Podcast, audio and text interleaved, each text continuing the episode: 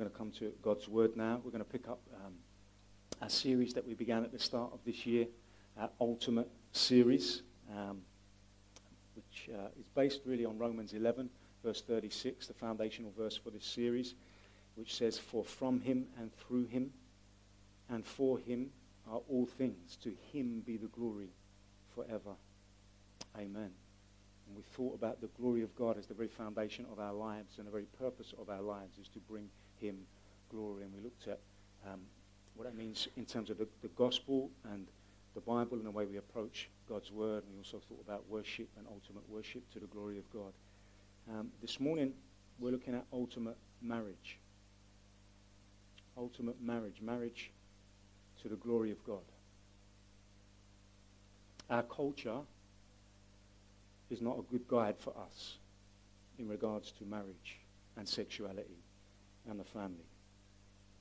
We live in a fallen world which has distorted God's good design for our lives at every level.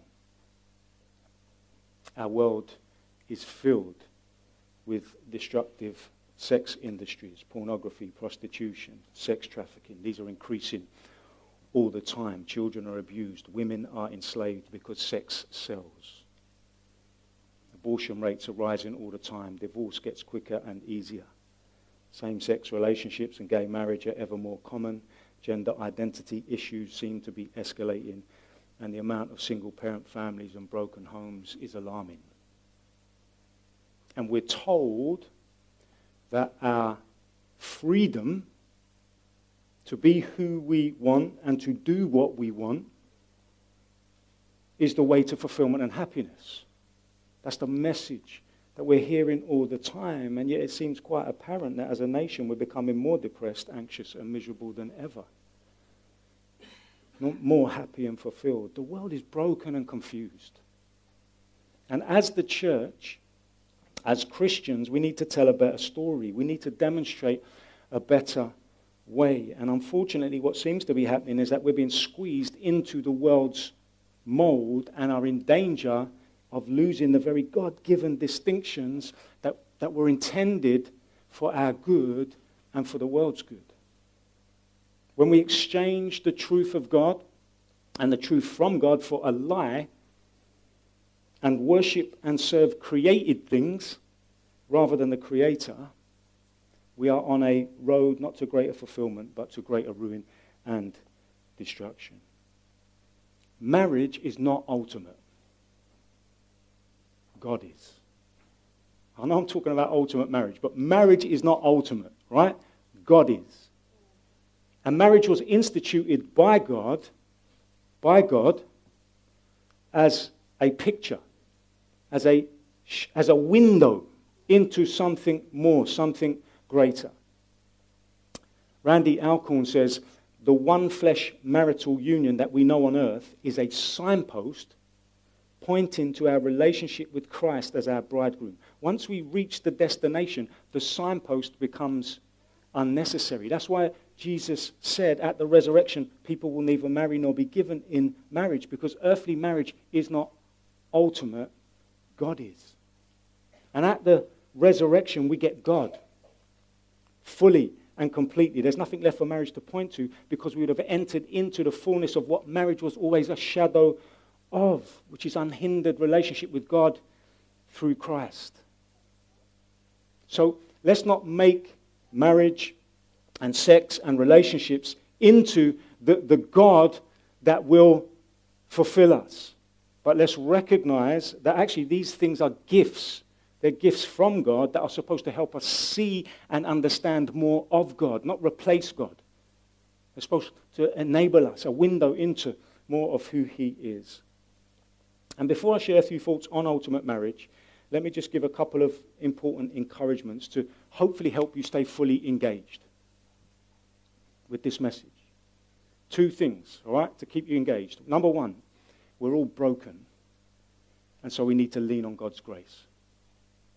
We're all broken. You need to know that because you may be sat there thinking, ah, my life, Look what's happened.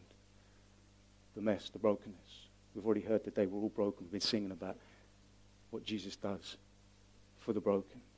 We're all broken, and I'm well aware I'm trying to hold up God's best for marriage this morning in the context of much brokenness in marriage. All around us, there are examples of failure and abuse and pain in marriage. And you, no doubt, will have your own story of brokenness. But God's grace is bigger than all our failures and brokenness and baggage and pain. And in Jesus, we can find the forgiveness that we need. In Jesus, we can find the healing that we need. In Jesus, we can find the hope that we need, the strength that we need, the help that we need. Whether we've been the one who has sinned in marriage or we're the one who's been sinned against in marriage or relationships, Jesus is the answer. Jesus is the hope that we need. And actually, Jesus is, is the goal. Jesus is the goal because even the best marriages are supposed to leave us longing for the greater reality and fulfillment that will be experienced in our eternal home and relationship with Jesus. Marriage is not ultimate, God is. So let's lean always on God's grace in the context of our lives, marriages, and relationships. So we're all broken. And number two, I'd say this as well we're all impacted by marriage. And so we need to hear God's heart for marriage. We're all impacted by marriage. And we need to hear God's heart for marriage. And you may be sat there thinking, oh, this message has no relevance for me. You're thinking, I might as well not listen, I'll go on my phone, I'll do whatever. Maybe you think it has no relevance because you're not married. Maybe you think it's no, relevant, no relevance because you've no intention of ever being married. Or maybe you're beyond the season of marriage, for whatever reason that may be. But I want to say this message is relevant and it does matter for all of us for uh, at least three reasons. Number one, you may get married in the future. And so, whatever you can learn now about God's heart for marriage will help you when you take that step for yourself. So, lean in. Number two, we will all know people who are married parents, siblings, friends, colleagues. And so, it's good to be able to support, pray for, and encourage others in their marriages in accordance with God's heart and God's purpose. And number three, in a relationally and sexually broken world, it is good for us, in fact, it's imperative for us to think about why God's design and heart for marriage is best and how and why we should encourage the world to live that out. Because if you don't know what's good and right, how will you know if what the world is serving up is going to be helpful or harmful? Because the world tells you live for yourself, follow your heart. That's what the world tells you. But God tells you live for His glory, follow His ways. And those two ambitions will lead to very different outcomes in the context of our lives and relationships. So we need to hear God's heart if we want to live in God's best. Now, obviously, it's a massive topic. Um, and I'm only going to share just a couple of thoughts from one of the key passages on Christian marriage in the Bible um, for us this morning. So um, let's turn to Ephesians chapter 5. Ephesians 5. I'll read this section from verse 21 through to verse 33. Ephesians 5, verse 21 through to 33. I'm reading it in the NIV um, version. Submit to one another out of reverence for Christ. Wives, submit yourselves to your own husbands as you do to the Lord, for the husband is the head of the wife, as Christ is the head of the church, his body, of which he is the Savior. Now, as the church submits to Christ, so also wives should submit to their husbands in everything. Husbands, love your wives just as Christ loved the church and gave himself up for her, to make her holy, cleansing her by the washing with water through the word, and to present her to himself as a radiant church without stain or wrinkle or any other blemish, but holy and blameless. In this same way, Husbands ought to love their wives as their own bodies. He who loves his wife loves himself. After all, no one ever hated their own body, but they feed and care for their body just as Christ does the church. For we are members of his body.